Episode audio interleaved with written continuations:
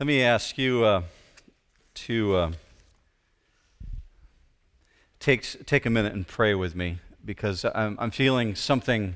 Michael and I talked um, earlier this week about this song, God of the City, and what God might be up to here in the week before Easter, and the responsibility that we have as a church to really be seeking God's heart about what He's up to in preparing people to potentially enter into His kingdom.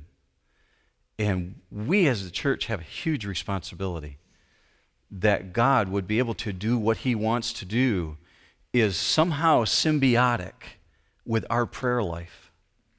So, lest we underestimate what God is up to in what we call Holy Week, this week leading up to Easter, and the potential to really celebrate it fully, there may very well be people here in this church and in other churches around this city next week, Sunday, who will be celebrating their very first Easter as believers in Jesus Christ. There will be those coming into church who are not believers in Jesus Christ.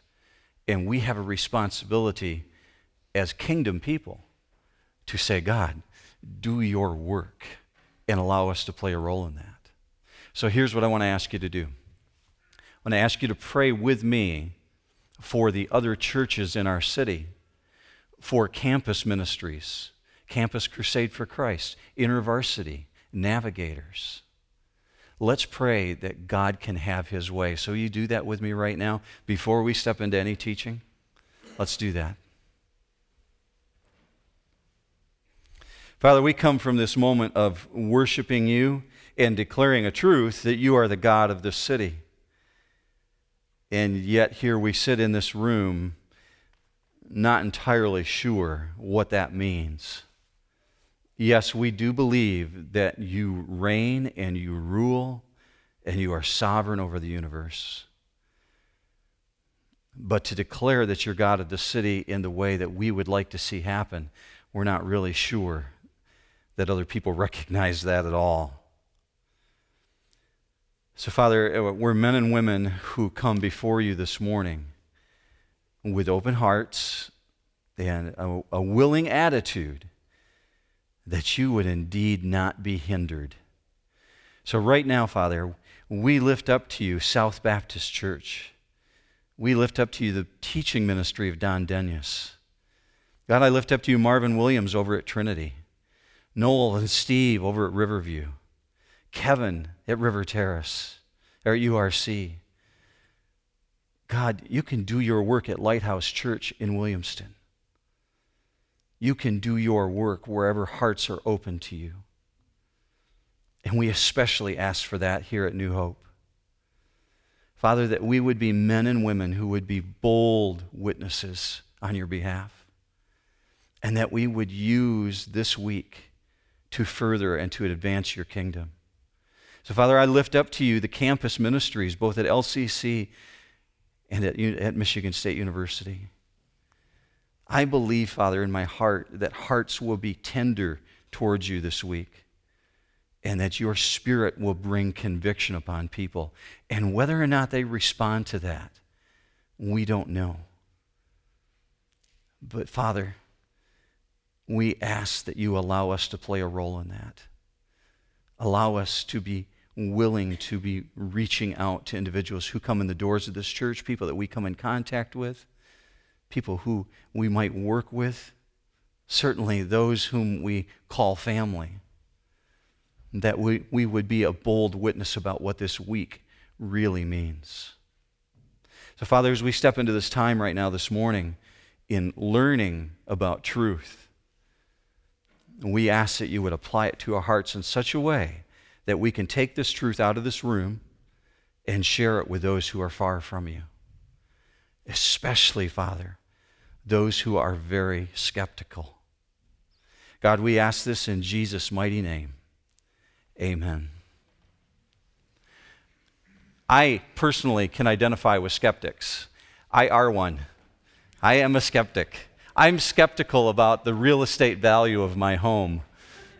I'm skeptical about whether or not the Detroit Lions can ever bring home a winning season. I'm skeptical about whether or not my 401k will have enough in it in 30 years when I retire at age 65. Some of you are skeptical about what I just said. Do I not look 35? We live among a nation of people who are skeptical because of the failure of businesses and governments and individuals and family members to do what they say they will do, we become skeptical, especially about religious things. That is a benchmark of skeptical behavior, as you'll see this morning. Nothing produces a skeptic faster than the claims of Christianity. In order to help you understand where we're going this morning, I want to show you some uh, graphics of some research I've done over the last few weeks. These are percentage statistics, so hopefully it won't bore you to death. There's only three slides, but it will show you a picture, a glimpse of where our nation is at as a whole regarding things of the claims of Christ. So let's look first at this first slide. This comes from a Pew Forum on religious and public life. And this was published in the year 2009, last year. Now, at first, it looks really good.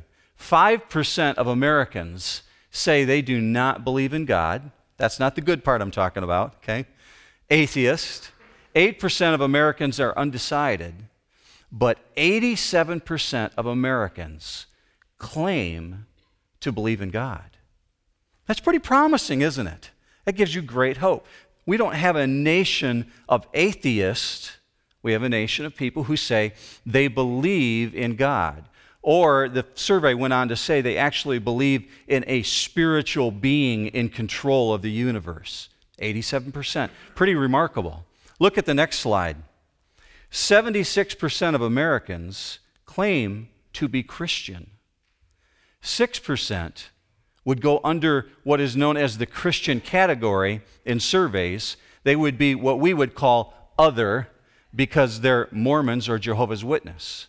And the reason that they're other is they deny Jesus Christ, but yet they fall under the category of Christian. They call themselves Christian. 4% are non Christian religious combined, meaning Jews, Muslim, Buddhist, Hindu, you could go on, it's a fairly long list. 14% do not follow any organized religion. But when I saw that number, 76% of Americans claim to be Christian, I thought, wow, that's still pretty remarkable in 2010. Until you drill down. So let's drill down just a little bit and see what that really means. Next slide. 78% of Americans believe the Bible is either the literal Word of God or the inspired Word of God. Not one, not both, one or the other. So 78% of Americans believe the Bible is literally the Word of God, and you should take it literally, or they believe it's the inspired Word of God. Now look at the last slide with me. 70% of Americans with religious affiliation say there are many paths that lead to eternal life. Do we live among a confused people or what? They say, This is the Word of God. Yet the Word of God said there's only one way to Him through Jesus Christ. I am the way, the truth, and the life. Yet 70% of Americans say there are many paths that lead to eternal life how do they actually become skeptics? How do we have such a high percentage of believers in Christ and such a high percentage of people who don't really believe his word? How does that happen? Does that not say that they are skeptical about the claims of Christ in the Word of God? That's exactly what it says. So I've come to these two conclusions. Here they are. Either they're not educated in the things of God, and so they make up answers as they go along, or they don't really believe what they say they really believe. Tagline is really real. I think the second one is the greater category. They don't really believe what they say they really believe is really real. So let me show you the definition of a skeptic according to Webster's dictionary. A person who questions the validity or authenticity of something purporting to be factual. I love number two. A person who doubts the truth of religion, especially Christianity, or of important elements of it. This is Webster's dictionary. Why did they not say, especially Buddhism, or especially Islam, or especially Hinduism? Webster singles out Christianity and says, especially Christianity, because it is the only one that claims to give you salvation through the sacrificial death of one, the Son of God. That claim can be made by no other. And especially Christianity causes people to be skeptical. How do people become spiritual skeptics? That's the framework of the question this morning as we look at this text in Mark chapter 9. How do people become spiritual skeptics, especially surrounding Jesus Christ? How in the world does that happen? And it's not new. We see spiritual skeptics all the way through Scripture. If I gave you a three by five card this morning and asked you to make a list of people that you see in the Scriptures who are spiritual skeptics, you might come up with a list similar to mine. The first one I'd put on there Moses. He was a huge skeptic. When God came to him and talked to him and said, Moses, this is what I want you to do, he said, Are you kidding me? No one's going to believe that. Do you remember how skeptical he was? See, there's believers in God who are skeptics, skeptic about what God is up to. The next one I'd put on that list, I'd put Jonah on that list skeptical about what God is up to. You're going to do that? I'm not sure I want to play a role in that. Another one I'd put on that list, I'd put Nicodemus on that list. The guy who came to Jesus at night, the lawyer who visited him after dark so no one would know because he didn't really understand what God was up to. Let me give you a glimpse of where we're going to be headed next week. I want to read this text to you. This comes from John. This is the skeptic of skeptics that we think of when we think of skepticism. This comes from John chapter 20, verse 24. But Thomas, one of the twelve called Didymus, was not with them when Jesus came.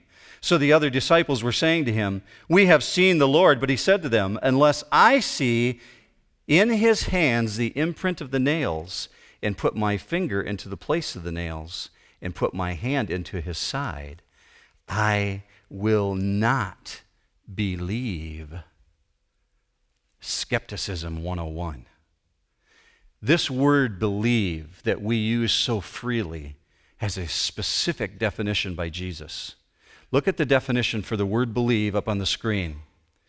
Pisteuo. Pisteuo.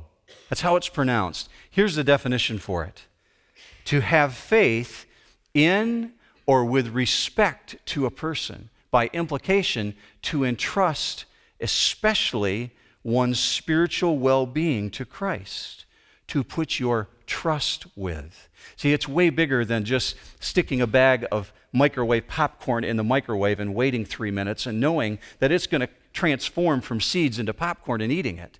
That's not the kind of belief we're talking about.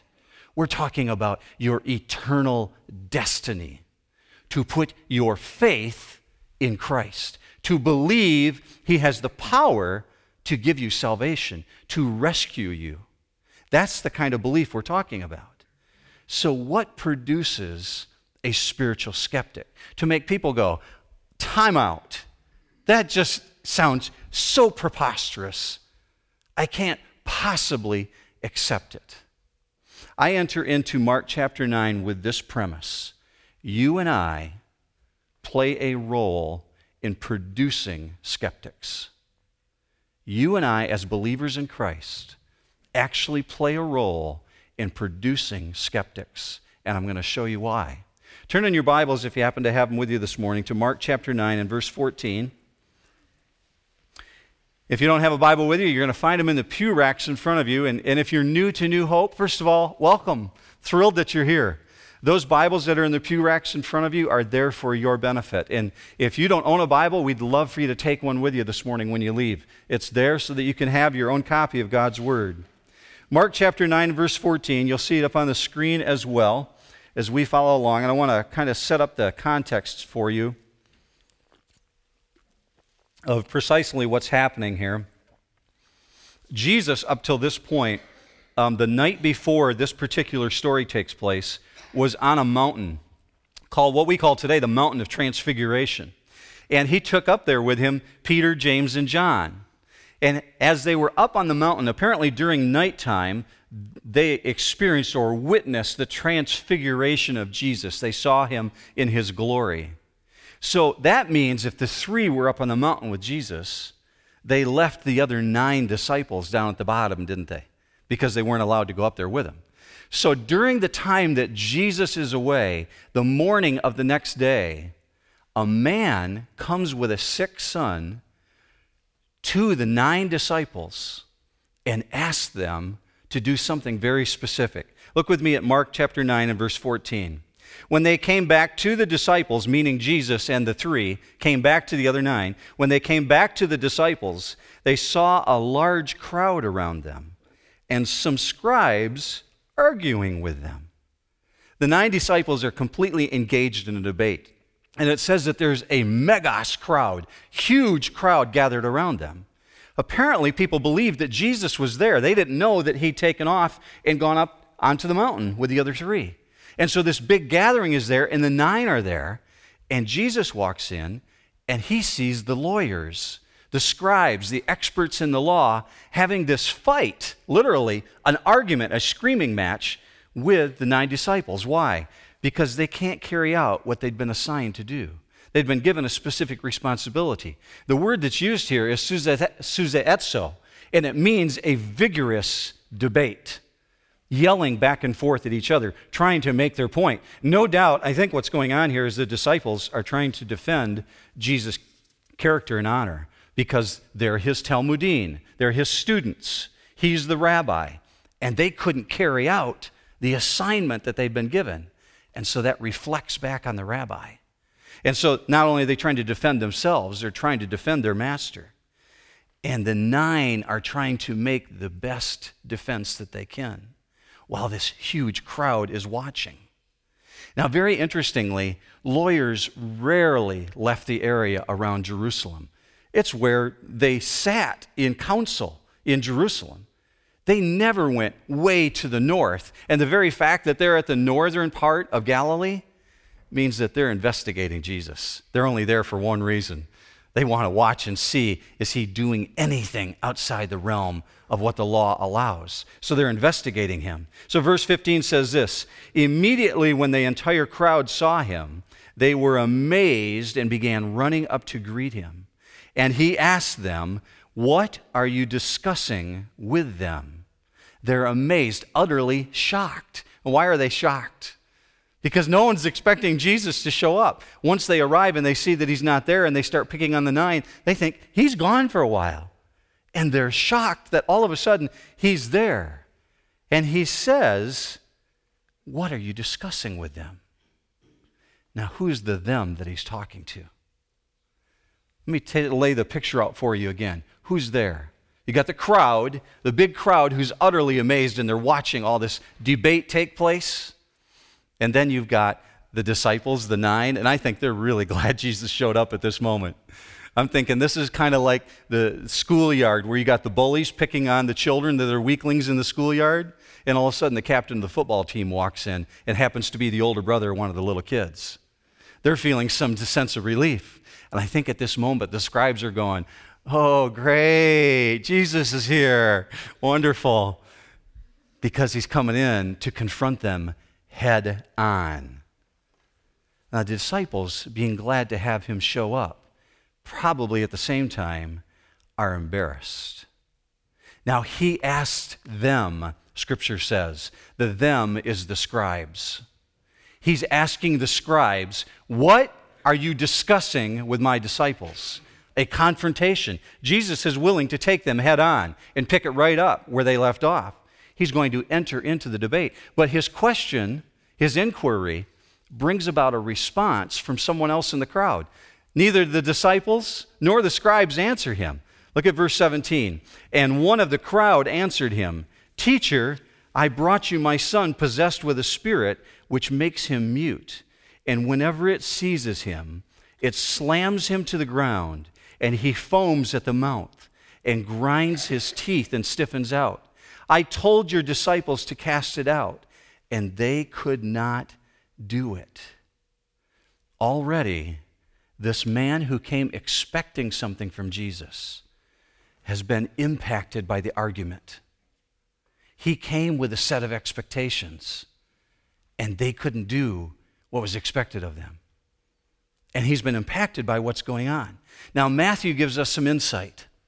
Matthew tells this story as well as Luke, and Matthew says that this man greatly respected Jesus. He actually calls him Kurios and bows before him. It says that he's kneeling before Jesus. And then he uses a very specific phrase. He says, teacher, which is didaskalos. Didaskalos means doctor, PhD, one who's a professor, very highly revered in society. So he's not disrespecting Jesus. He's got great respect for him. And he's giving him these titles. He's saying, I brought you my son.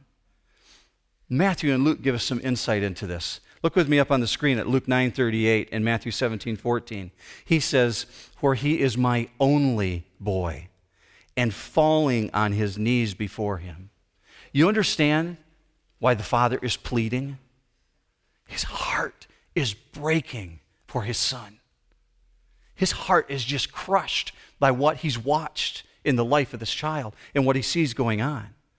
What a picture. This man, with his only beloved son, standing face to face with the Son of God and saying, Your disciples couldn't do this. He's possessed with a spirit which makes him mute. Let's investigate that just for a minute. The boy has no capacity to speak. We'll find out later that he can't hear also. He's deaf. But look at the description that takes place, and it's very graphic. Description is so graphic, you'd look at it and say, This looks like severe epilepsy. It looks like this boy is con- consumed with epilepsy. It says he slams him to the ground, and he foams at the mouth and grinds his teeth and stiffens out. I've done quite a bit of research on epilepsy, and I have a pretty good understanding of it. In the description that takes place here, when it says he foams at his mouth, and in the King James Version actually says it tears him, meaning it bruises him. He's been thrown down so many times violently, he's just covered with bruises. But the father doesn't stop there. It says he grinds his teeth. It's an ancient word phrase that's used for shrilling, a gnashing, ah, ah, and it's used in Scripture talking about hell. There's a, a biting that takes place, and he's grinding his teeth so much with such ferocity that he's actually foaming at the mouth. Powerful description, isn't it? And the last thing he says is, he stiffens out, master. Didaskalos. After this seizure overcomes him, his body goes like a board, and stiffen out is always followed by collapse, meaning he becomes limp, utterly devastated and exhausted. He can't speak, he can't hear, he's a deaf mute, and he thrashes, and he grinds, and he screams. And this is his life. This is what he lives with every single day. But he says this at the end they were not able to do it. They could not do it. Meaning this they could exert no power. The word is dunamis, meaning explosive. That's what Scripture uses for dynamite. There's no power associated with them, they have no capacity to resist, they can't stop the force. Does that not seem strange to you? If you know anything about Jesus' relationship with the disciples, you know specifically that he gave them authority over unclean spirits. As a matter of fact, we'll just go back and look at the book of Matthew very quickly. Matthew 10:1 up on the screen. He, Jesus, gave them authority over unclean spirits to cast them out and to heal every kind of disease and every kind of sickness. So they've been given the power to do that, haven't they? As a matter of fact, up till now, they've been successful. Mark chapter 6 says that they went out on a mission and they were casting out unclean spirits. But here, they can't do it. They had the power, they had the promise, but what's missing? They failed to appropriate the power. It's available to them, but they didn't appropriate it. They didn't take what had been given to them. And this inability of the disciples is not an inability to understand God's word. And don't be confused by that. They understand God's word. These are men who studied God's word and memorized it. They understand it. They failed to appropriate the power associated with it. They couldn't back up what they said they believed. There's an inability to act. And so it produces a skeptic, one who's beginning to question. You'll see how this unfolds here. Verse 19 And he answered them and said, O unbelieving generation, how long shall I be with you? How long shall I put up with you? Bring him to me. You generation of skeptics. That's what the word is here. You generation of unbelievers, skeptics. Look with me up on the screen at the definition for unbelievers. This is the way Jesus used it. Think of the first word we use, pistios, meaning believers, those who put their trust in. Here is apistios, disbelieving, believeth not, faithless, unbeliever. Now, notice what's in the brackets in parentheses. I see the word active. Active unbelief, ongoing disbelief in the power of God. That's what they're guilty of. You unbelievers, you're actively disbelieving in me. You don't get many glimpses in Scripture into the heart of Jesus like this, as you do here, in which you see him utterly frustrated, just downright ticked off. So much so that he calls them apistios. Pistios believers, A meaning it counteracts it. Apistios, you're the opposite of believers. You're skeptics. You're showing no faith. So look what he says actually in Luke 9 up on the screen. Luke 9:41. You unbelieving and perverted generation, how long shall I be with you and put up with you? Bring your son here. See, Luke adds the word perverse as part of the conversation. Perverse doesn't mean here what it meant to them there. What it means to us today is different than what it meant there. Let me show you exactly what it means. Diastropheo to distort, misinterpret, or morally to corrupt. And this is how this word is used. And Jesus was really familiar with it because he's a woodworker. So if you're a woodworker and you've got a project in front of you, and you, in his time, carving or shaping wood, if you messed up the project, it's called a diastropheo. It's where the word disaster comes from. Diastropheo means to distort or twist. And having been a carpenter in my past doing some cabinet making, I understand. I've had projects that I've totally messed it up and then walk away and go, oh, screwed that one up. That's what Jesus is saying. You've distorted it. You've misunderstood. And so, diastropheo, you've misunderstood who I am and what I am doing. You perverted generation. You misunderstand. No wonder he has this sense of frustration with them. No wonder he's just saying, How long do I have to endure this? I see just total disappointment on the part of Jesus here. Verse 20 They brought the boy to him. When he saw him, immediately the Spirit threw him into a convulsion. And falling to the ground, he began rolling around and foaming at the mouth. When he saw him, Now, if there's been any question in your mind, just in case you're thinking this is just epilepsy taking place here, it's clarified for us in the book of Luke. Look up on the screen at Luke 9:42. While he was still approaching, the demon slammed him to the ground. Very specific, isn't it? This young man is demon possessed. And along with demon possession, he has these physical attributes of epilepsy. And this demon is using this to his power, to his advantage.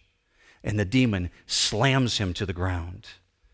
Add to all the incredible complications. You've got this massive crowd watching this. This father who's already been disappointed and turning towards skepticism about what Jesus can do. The scribes arguing with the followers. And now you add to it spiritual warfare. And Jesus is about to go head to head with a demon, one who contests Jesus' authority. And so here's what he does he throws him to the ground. You know the demon knew whose presence he was in. This fallen angel at one time stood in the realms of heaven. You've discovered that in the book of Revelation as we've studied. These angels before the fall stood before Jesus as King of Kings and they certainly recognize who he is on earth. We see that all the way through Scripture. And he understands who he's up against. And so he throws this child to the ground because he knows his rule over this child's life, it's soon going to be ended. So he makes one last final attempt. Verse 21 And he asked his father, Jesus does this, How long has this been happening to him? And he said, From childhood. It has often thrown him both into the fire and into the water to destroy him. But if you can do anything, take pity on us and help us. Now, Jesus asked specifically the length of the history of this case. What does that do? That takes away any doubt at all that this is a temporary illness. It's been going on since childhood. Since he was a little boy, this has been going on. And he's often thrown where?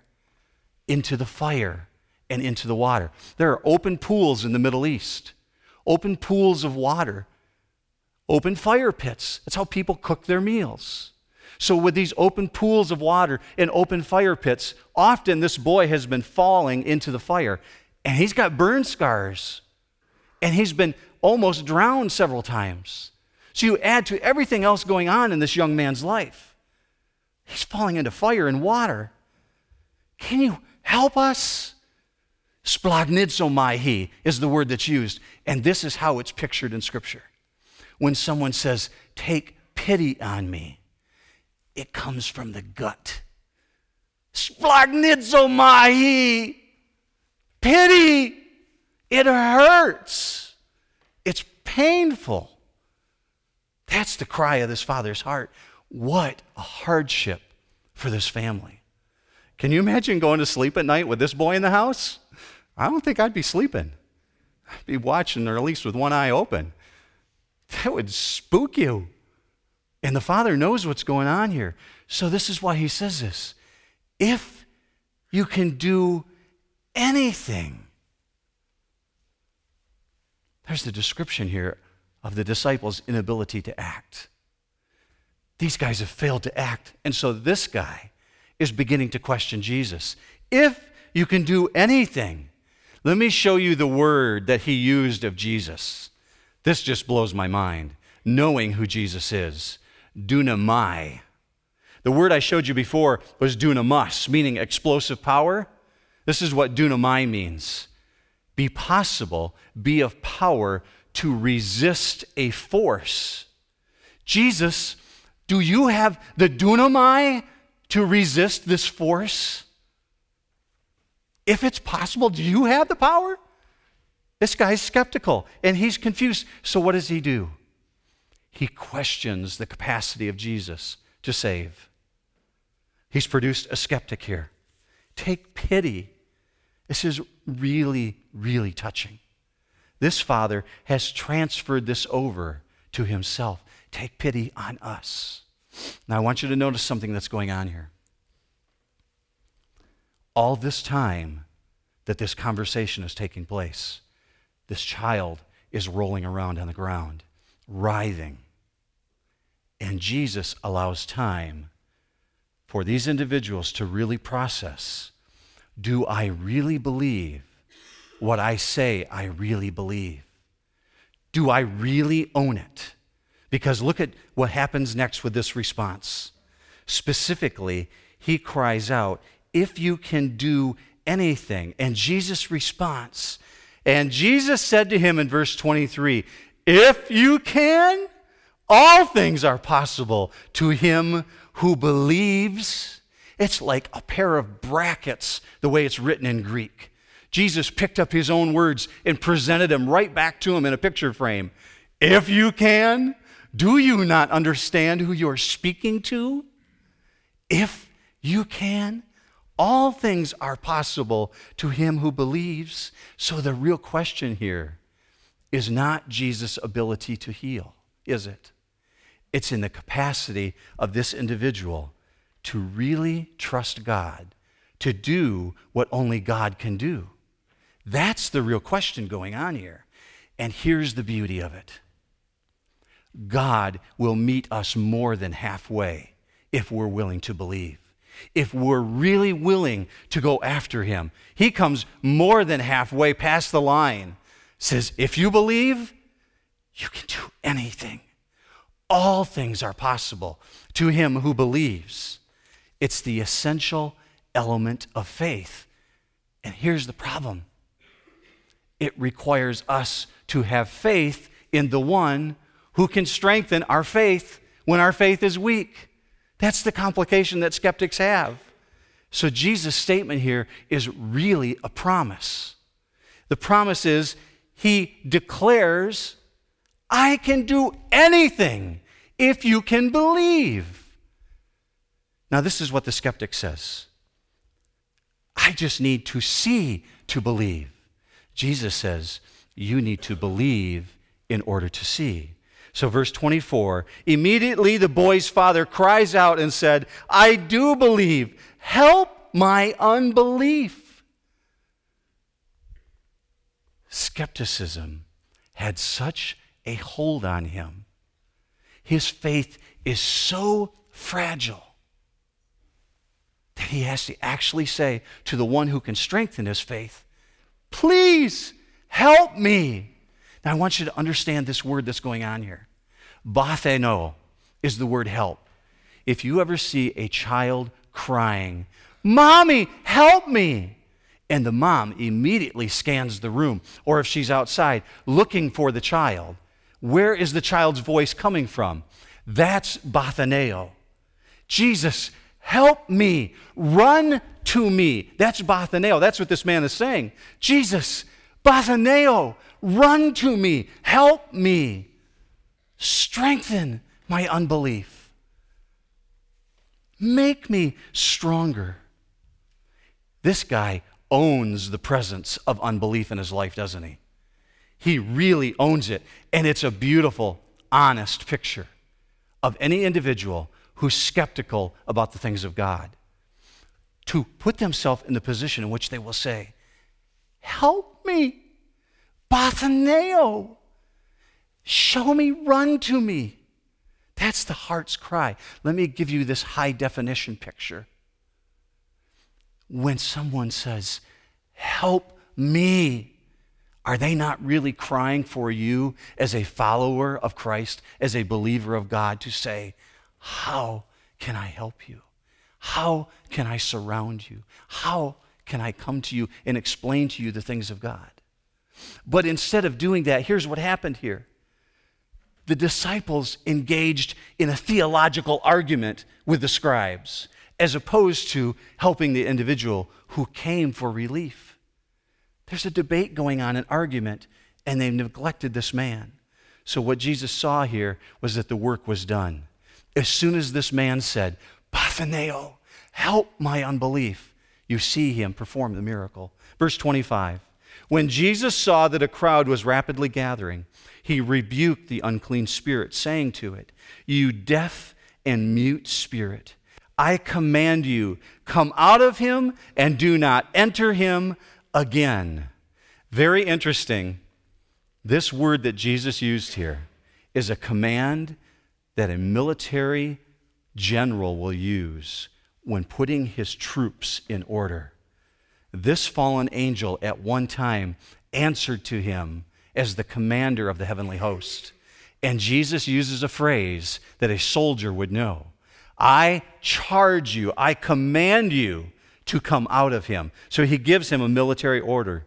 And this very powerful spirit dares to resist Jesus. And the departure almost took the life of the child. Verse 26 as we wrap this up.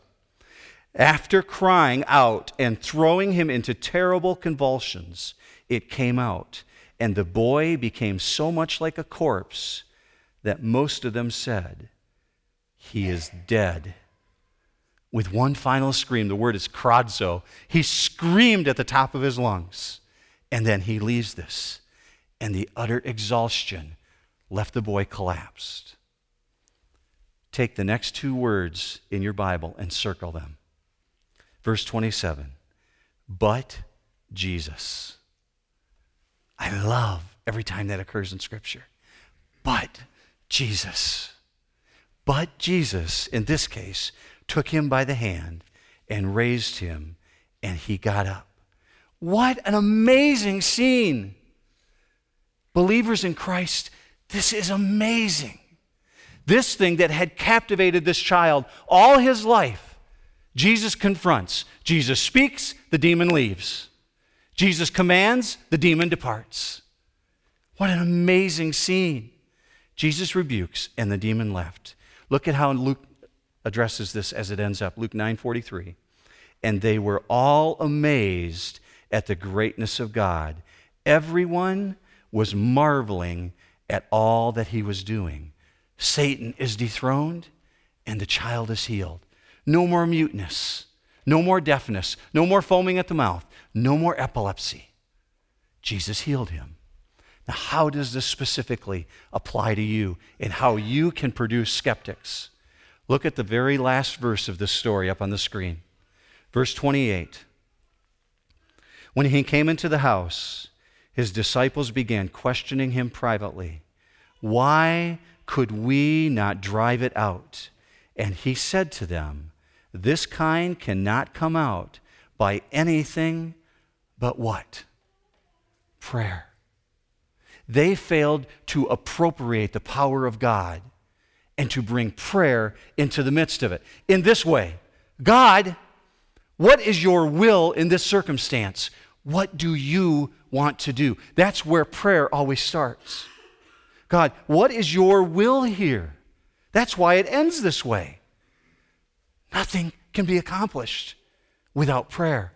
This kind cannot come out but by prayer. Here's an unspoken thing here that I'm sure took place. This fallen angel was very quick to discern who had the power and who did not have the power. Very quickly recognized those disciples. I don't have to listen to them. They didn't go to God first. There's no dunamis there. But when Jesus spoke with dunamai, he responded. See, when we don't fully yield to God, the result is the crowd watching, they're confused. What's going on with those believers? They don't really trust and believe what they say they believe. And the one who comes for help, he becomes skeptical. That's why Jesus had to say to him, If you believe, you can do all things. It produces skeptics when we fail to appropriate the power of Christ that's available to us. It's quite an indictment, isn't it? When we don't live up to what God calls us to do. So here's what I'm going to ask you to do this morning because this is just, I think, very convicting. I'm feeling it pressing upon me all week long, saying, God, you have something powerful to say here to your church, especially, folks, in light of what's coming up this week with people asking questions about Christianity. So before we start thinking about coffee and cinnamon rolls out in the lobby or grabbing our car keys, I'm going to ask you to do this with me. I'm going to ask for every eye to close every head to bow in this room. And here's a question that I have for you. If you feel in your heart, first of all, that you're just skeptical about the things of God, that perhaps you're just not there, and you really are wondering whether or not this stuff that everybody else says they believe is really real, I'm going to invite you to do one very simple thing, which is just raise your hand because I'm going to pray for you right where you're at. If you want to raise your hand, I will pray for you right now just help you work through this issue of skepticism. I see those hands. Thank you very much.